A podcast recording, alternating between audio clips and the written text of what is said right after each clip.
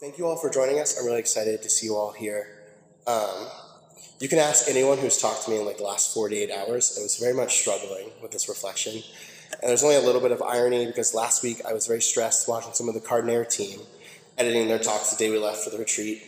And if only I could see myself now. Uh, this is not an easy gospel reading for me.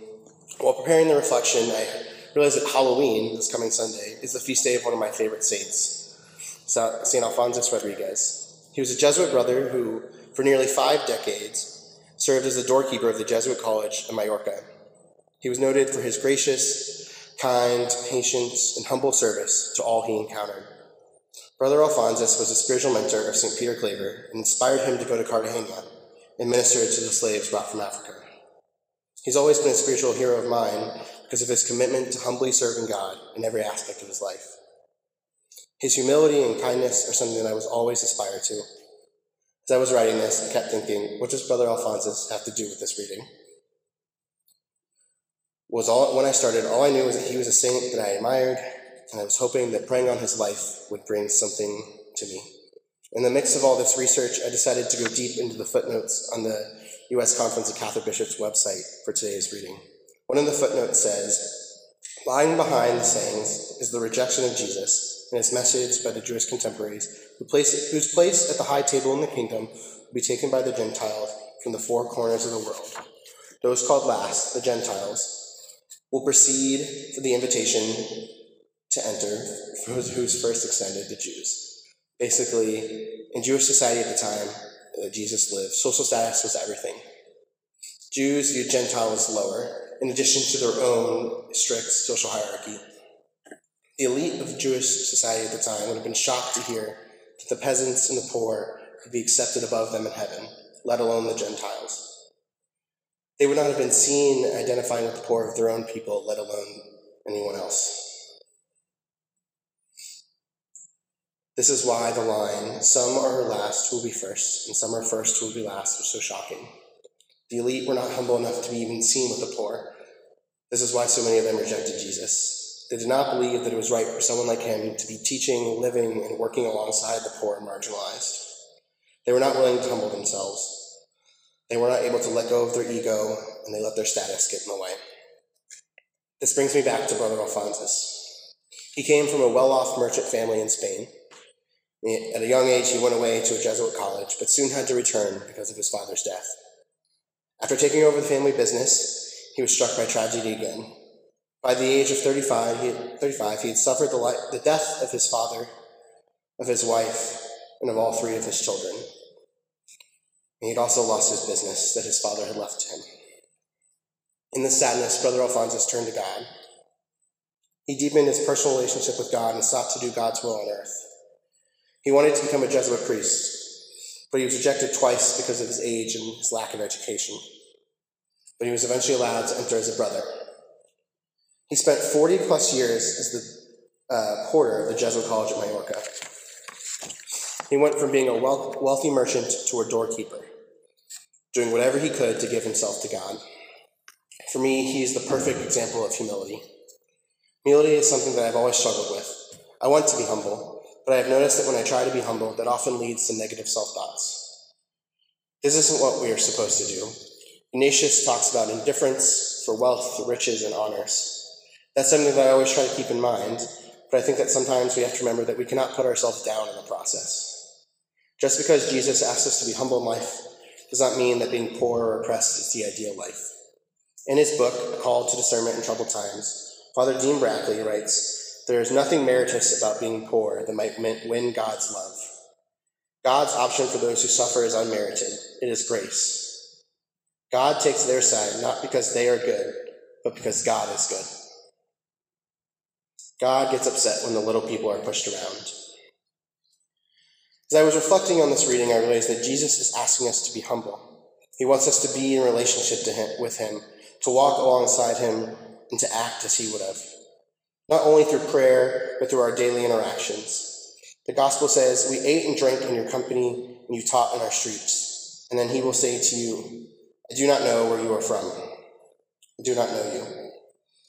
This is where I see Brother Alphonsus yet again. One of the most famous things about him is that he imagined, he is known for imagining, that everyone who knocked on the door of the college to be Jesus himself. And he would greet everyone with the same smile he would have given God. In fact, whenever someone knocked on the door, he would call out, I'm coming, Lord, as he made his way to the door. This is something that I've struggled with, seeing God in all people, especially myself. At the beginning of my senior year at Xavier, someone asked me what my goal was for my senior year. I answered that I wanted to win the Dorothy Day Award, which is the award given to two of the senior leaders in the Center for Faith and Justice there. Two semesters and one pandemic later, I found out that I won the award. The rush of emotion was a little overwhelming. It was exciting to be recognized, but in the back of my mind was the comment from months ago. Did I do the work just to win the award? There are still days where I think others may have been more deserving. But I think that the work I did was needed and was good. I didn't change my plans or anything to get the award, and I didn't go out of my way. I just continued on doing what I was doing. I often become overwhelmed with thoughts of having too big of an ego. I question my own intentions almost constantly.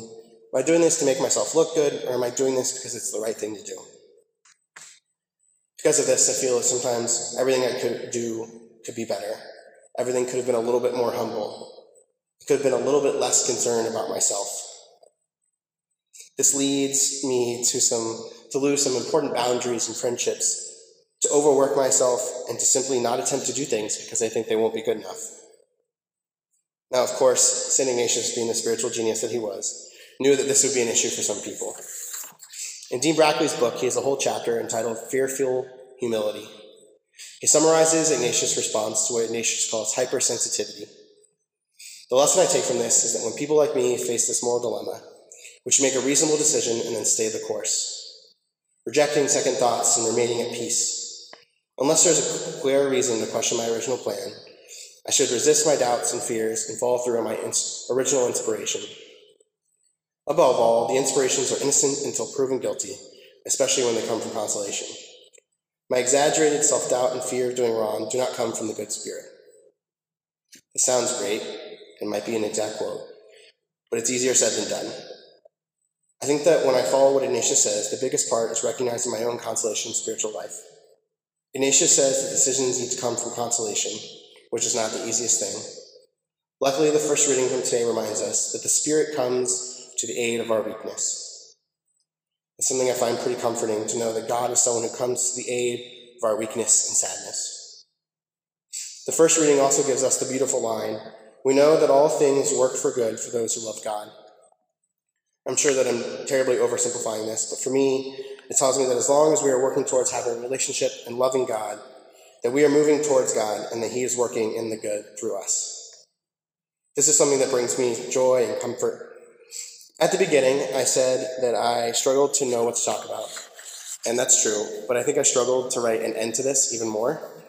Um, Earlier today, I was talking to John Sperano in the office, and John said that humility is not something that one can achieve. Can never truly achieve humility, but it can be a way of living. We can live a humble life while still recognizing our gifts and talents and ability to build our relationship with God. I said earlier that Jesus is calling us to walk humbly alongside him. I am working toward a relationship with him that is one of humility, but it is also one of love, compassion, support, and most of all, joy. I hope to find the same type of joy that Brother Alphonsus had when greeting the guests at the college door. I pray that I can say, I'm coming, Lord, when I hear the knock at the door. Give me today my daily bread. Help me to walk alone ahead. Though I walk through the darkest valley, I will fear no love. Oh, my smile, my mind reassure me I don't need no one. Woke up this morning with my mind set on loving me. With my mind set on loving me. Woke up this morning with my mind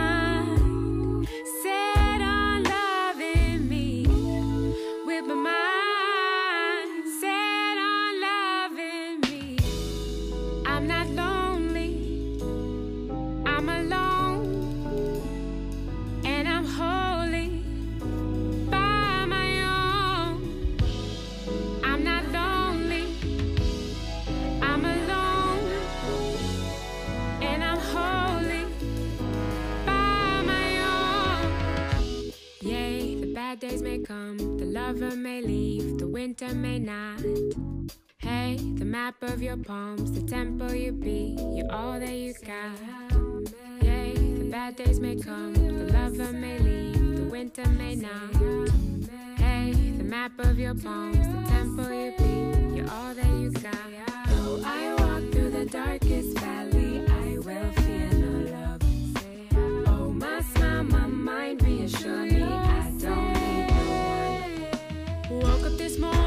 my mind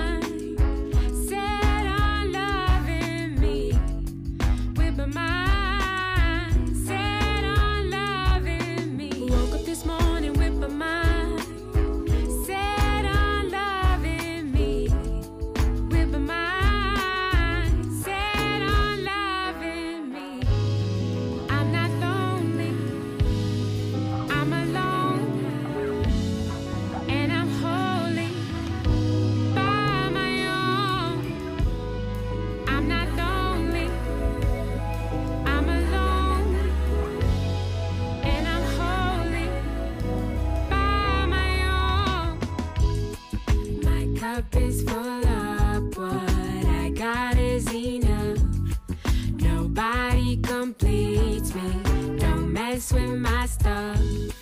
My cup is full